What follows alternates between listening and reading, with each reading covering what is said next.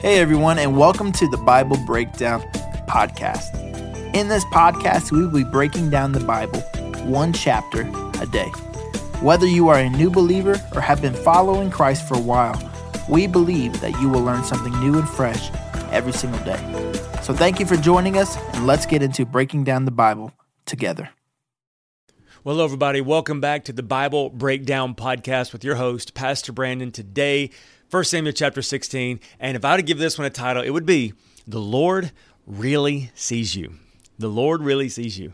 This chapter reminds me of one time when my girls, they were going out uh, trick-or-treating with some of their friends and especially one of my daughters she was she's really small at the time and they went up to this house some people that we knew and and they were like hey you know all this stuff and they were giving out candy and my little girl was in the very back. And there was a, a flock of kids like 10 kids. She was in the very back and she was just kind of holding her holding her uh, bag, bag out whatever and she was like ah and she went from smiling to panicked you know like like if i don't get candy my life has no meaning right? And she thought that they had forgotten her. And what had happened was is the the person at the door had run out of candy. And so, like in the space of five seconds for him to lean back in and get some more, my youngest daughter looks at me and she just starts crying. You know, just her life is over, right? Well, it turns back around and she actually gets more candy than the rest of them because they'd all kind of left. And it's just like, oh, so they did see me. Okay, great. And I think about that when I think about this chapter because it's going to talk about David and how everybody else didn't seem to see him, but God did. It's going to be awesome. And I can't wait to share it with you. But as always, if you like what we're doing here, make sure you like, share, and subscribe to the YouTube channel. Leave us a comment. Let us know how you're engaging with God's Word. Make sure if you're listening to the podcast, you are always my favorites. I love you so much. Make sure you are leaving us a five star review. And don't forget to go to the Facebook group. Even if you don't do the Facebooks, just go to the link there and make sure you are engaging with God's Word with us because the more we dig, the more we find. Bible breakdown discussion. And we love it so much. If you have your Bible, you want to open up with me to 1 Samuel chapter 16. Don't forget that when 1 Samuel started, it's at the very end of the book of Judges. This collection of tribes that are coming together so they can now be ruled by one king. Well, it didn't go so well for that one king, but God's not frustrated. He's still got a plan. And as we've been saying, the overall theme of 1 Samuel is God's providence despite our silliness. And that is that often what God does is he, he doesn't always just paint a very clear picture of the future. What he does is he opens doors and he slowly nudges us in the right direction to get us where we need to be. And that's what he's doing right now. Samuel has anointed Saul and then Saul messed up. I mean, and he finally last chapter he's like, "No, you're done. You you you're you are done." And now it's time to anoint a new king. And so we're going to look at what happens and see what God will, say to us in his word today. So if you're ready, 1 Samuel chapter 16, verse 1 says this. Now the Lord said to Samuel, You have mourned long enough, Samuel, or for Saul. I have rejected him as king of Israel. So fill your flask with oil and go to Bethlehem. Find a man named Jesse who lives there, for I have selected one of his sons to be my king. But Samuel asked, How can I do that? If Saul hears about it, he will kill me. Take a heifer with you. By the way, that's a cow. Take a heifer with you, the Lord replied, and say that you have come to make a sacrifice to the Lord. Invite Jesse to the sacrifice, and I will show you which one of his sons to anoint for me. So Samuel did as the Lord instructed.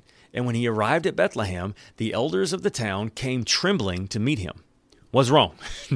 they asked, Do you come in peace? Yes, Samuel replied. I have come to sacrifice to the Lord. Purify yourselves and come with me to the sacrifice. Then Samuel performed the purification rite for Jesse and his sons and invited them to the sacrifice too. When they arrived, Samuel took one look at Eliab and thought, Surely this is the Lord's anointed. So I don't know what Eliab looked like tall, dark, and handsome, tall drink of water, but whatever it was, they liked him. Because you remember, Saul was like a head and shoulders taller than everybody else. So there's like, it's got to be him. But look what this verse 7 says. But the Lord said to Samuel, Don't judge by his appearance or height, for I have rejected him. The Lord doesn't see things the way you see them.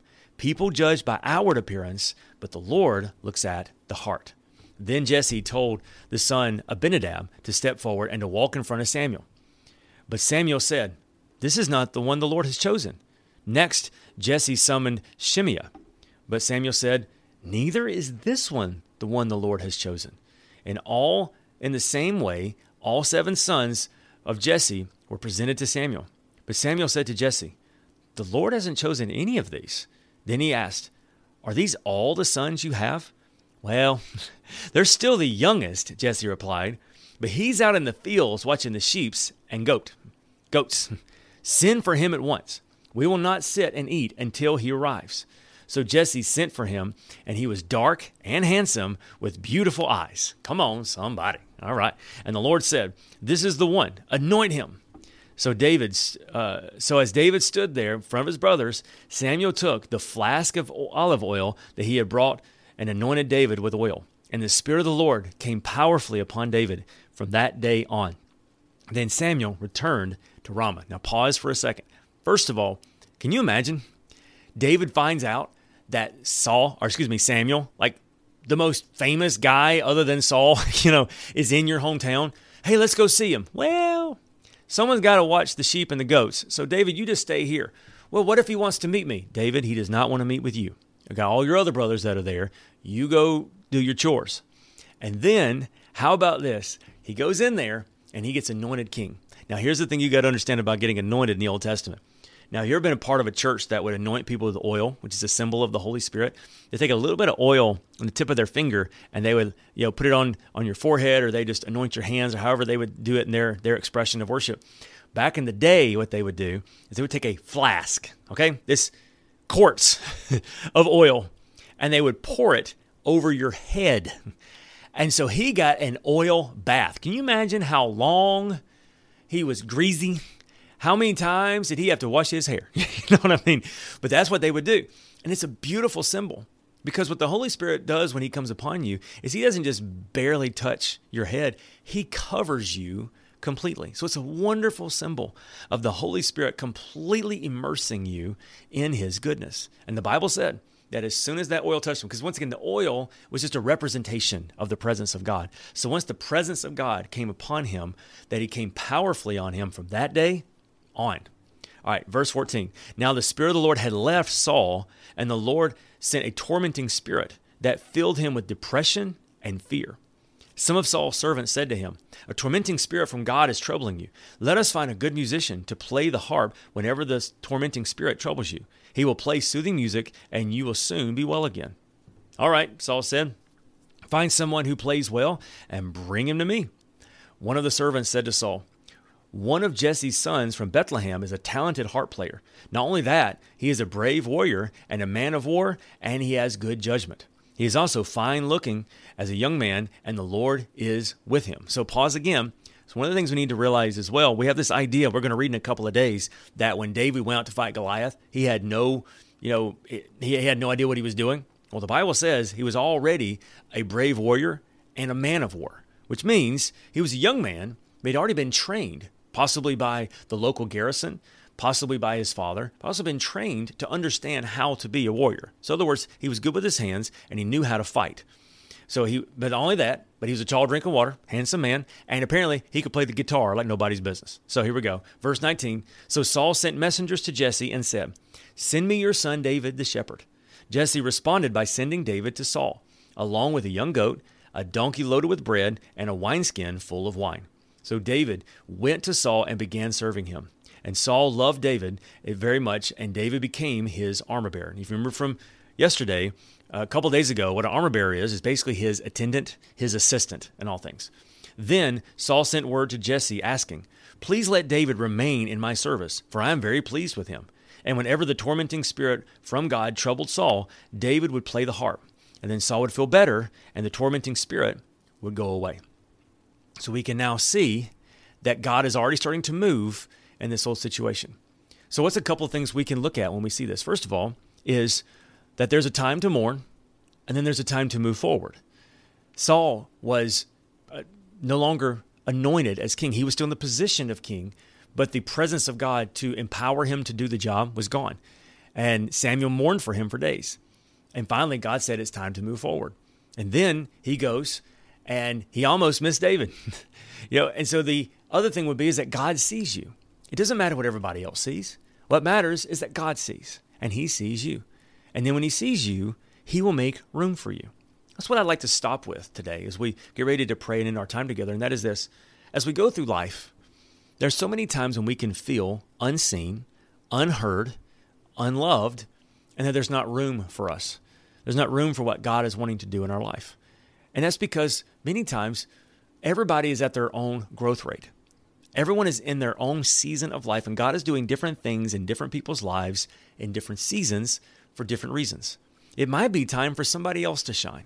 It might be time for somebody else to get the job, have the contract, do whatever it is. But here's the thing other people's success has nothing to do with you because God knows where you are. He knows exactly what you're doing. He knows what your desires are. He knows what your hopes are. He knows where your fears are. He knows everything about you. And so when the time is right, God will move you forward exactly where He wants you to be. David didn't have to worry about whether or not God saw him when he was out in the, you uh, know, the with the sheep and with the goats. God saw him, even though nobody else seemed to care. And then here's the thing: after he became the anointed king, guess what he did? He went right back to watching those sheep. Well, that was nice. I guess this is over with now. No, God still sees you. And so it doesn't matter what's going on in your life. Can I tell you today, God sees you. Doesn't matter what everybody else thinks. And everybody else's success, we can celebrate it because it has nothing to do with what God wants to do in you. And even though it may have the most random, roundabout, odd way of getting you there, God will get you right where you need to be. Notice how David is now so close to the throne through a weird set of circumstances that had nothing to do with him. When it's time for God to move you forward, nothing can stop you. So trust the Lord and let Him lead you as He sees fit. Let's pray together. God, thank you so much for today. Thank you that you are with us and that you are for us. God, it's so hard to be patient in this life. We don't see life through an eternal perspective all the time the way you do. And so I pray you'll be patient with us. I pray you will forgive us for sometimes moving too far forward or sometimes waiting too far behind or wondering if you truly see us. I pray you will help us to realize that in your presence we're fully seen and we're fully known and we're fully loved by you. Thank you for loving us the way you do. In Jesus' name we pray. Amen. And amen. Well, don't forget, God's word says in 1 Samuel chapter 12, be sure to fear the Lord and faithfully serve him. Think of all the wonderful things he has done for you. I love you. I'll see you tomorrow for 1 Samuel chapter 17.